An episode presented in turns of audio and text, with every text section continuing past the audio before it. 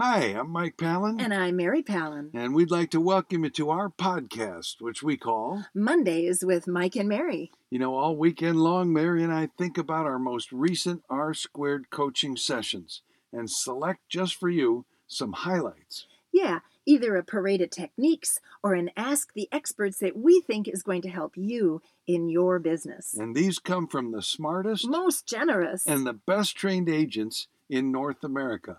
Just remember, because what happens on R squared stays, Stays on, on R R squared, squared. it's confidential. so we don't use names. Now, if you'd like to find out how R squared coaching could help you in your business, go to floydwickman.com and you'll find The most affordable and the most effective coaching program on the planet. And now, here's Mondays, with, Mike and Mary.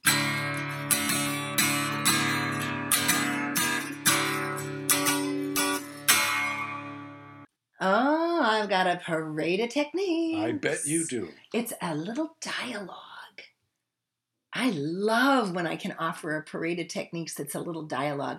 And this comes from a superstar, a rock star, uh, such a sharp, sharp, sharp agent. You're going to love it.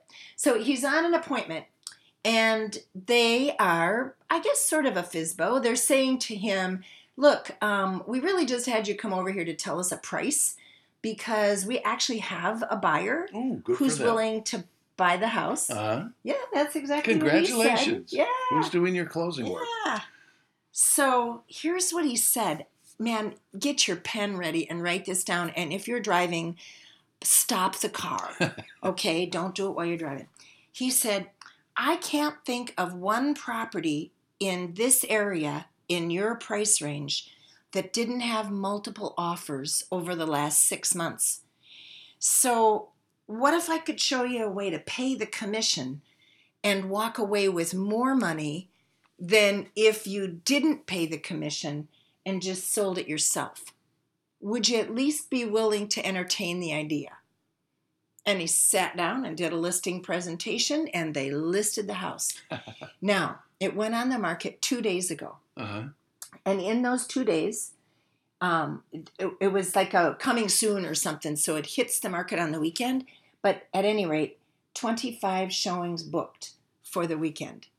And what do you think will happen at the end of that story? Multiple offers. Isn't it neat? yes. I'm, I just love that. I can't think of one property in your area, in your price range, that didn't have multiple offers in the last six months.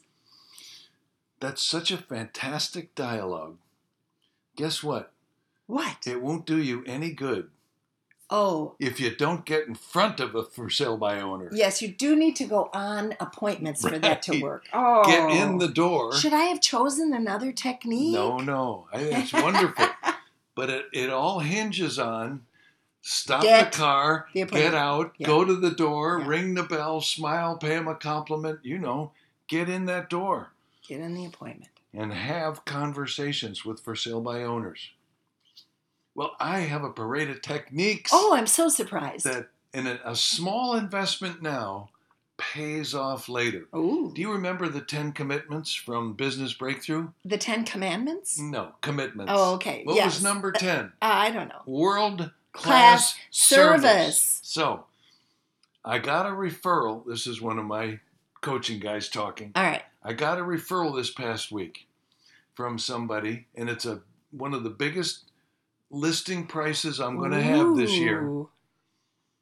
And I kind of asked him, "Why are you referring me?" Because it came out of the blue.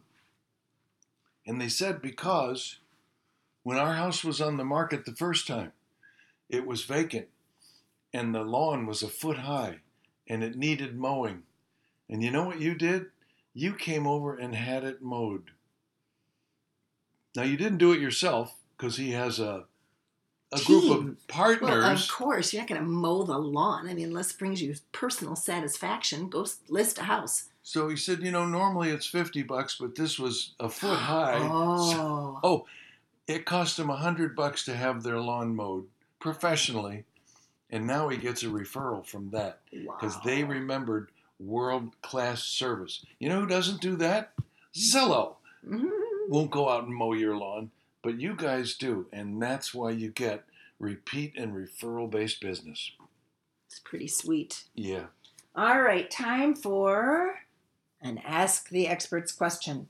Okay, so here's the question I was at Business Breakthrough. My number one goal is to apply all the stuff that I learned. The challenge I'm having is I have page after page after page after page of great ideas. I have a whole lot of things I want to do. What do you do to implement all of the things that you've learned? Hmm. Education without application. Is worse than worthless. Yeah. Thank you, Dad. So pretty much the he heard again and again the same message, which is review your notes. Mm-hmm. select the highest priority. Choose a smaller number. Now, depending on who gave advice, some people said choose two, some people said choose three, some people said choose five. How do you eat an elephant? One bite at a time. Decide what the first one is. Um, and find a partner. 590 10 it.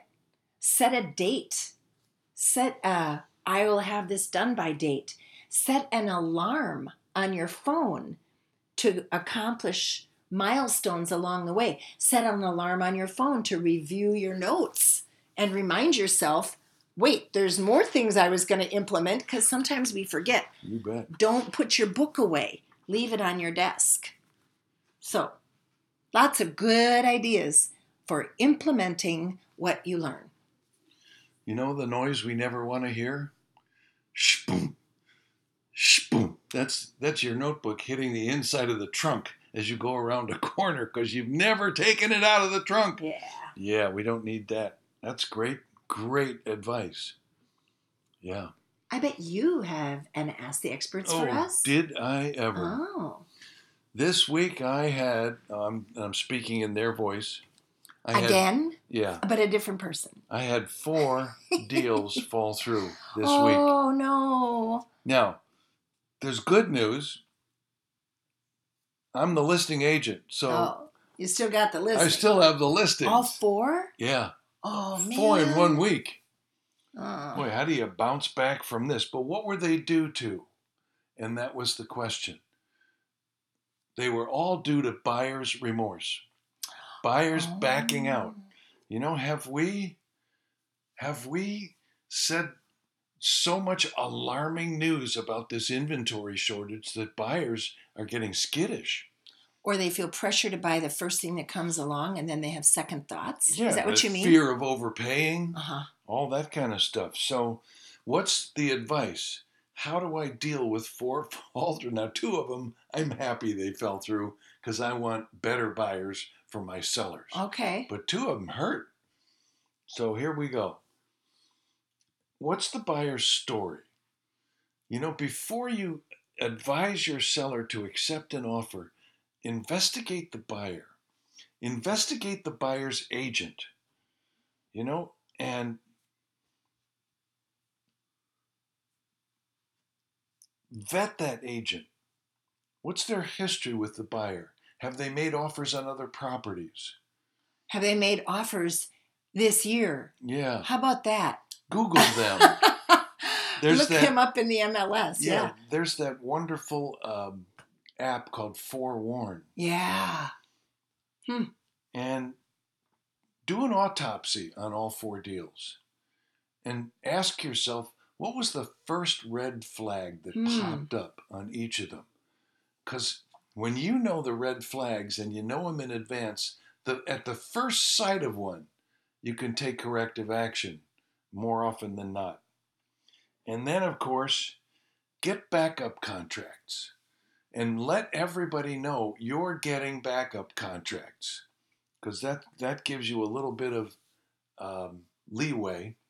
Remember the old adage time kills deals. The longer stuff goes, you know, a mortgage commitment should not take longer than, an appraisal should not take longer than. If things go too long, time is what kills deals. Hey, on that, there's quite a number of regional differences Yeah. in what's normal. Right. So just because you have a regional normal doesn't mean you have to live with that. That's part of what being in, in the Wickman family teaches you is wow, you have five days? We have like 16. Well, maybe you should move to five, you know, just because everyone else is still doing 16 in your area. In some areas, every transaction legally is as is. So make sure you, you include, if you can, that kind of language in your contract. And then here's my favorite number one solution Oh, I can't wait to, to, hear. prevent fall throughs. All right. Require non refundable earnest money if the buyer backs out for any reason. Whoa. Yeah, and that you can do. It's called due diligence money. And I love that solution. It makes your deals more ironclad than ever before. And since buyers are willing to do almost whatever it takes, Yeah. still, this might be the perfect climate to start instituting uh, non refundable earnest money. Yeah, it, it may very well be. I can see those saying, unless it's going to fall over with termite eaten Well, yeah. foundation. I mean, you know, if it, Yeah. if repairs are over ten thousand dollars per item or some crazy thing that makes sure that the house is Yeah. Subject to the remotest of possibilities. right, Right. right, Yeah, but you have to Yeah. write that the right way. So continue to serve your sellers by doing your due diligence about the buyers and about the buyer's agent Yeah, and their relationship and what's the difference between need and want. And that will help inform your sellers about what's the best offers to choose. Remember those competitive offer guidelines and the com- the comparison worksheet for offers and if you've got multiples that's the way to use them. that's for sure. You know, that is what they're paying us for today. They certainly are not paying our commission for marketing because as you could as we just talked about, you know, there can be 25 offers on a weekend when something comes available. They are paying for our negotiating skill and prowess and advice. So don't sh- shortchange them. And a final reminder our new R squared semester starts the first Friday in January. So if you know someone who needs to stay on track next year, who needs just enough accountability plus all the things you get from being part of a team, meaning all the advice you get, all the techniques you get, all the support and encouragement, and having a board of directors, just direct them to us and we'll make sure we take really good care of them all next year. Love it.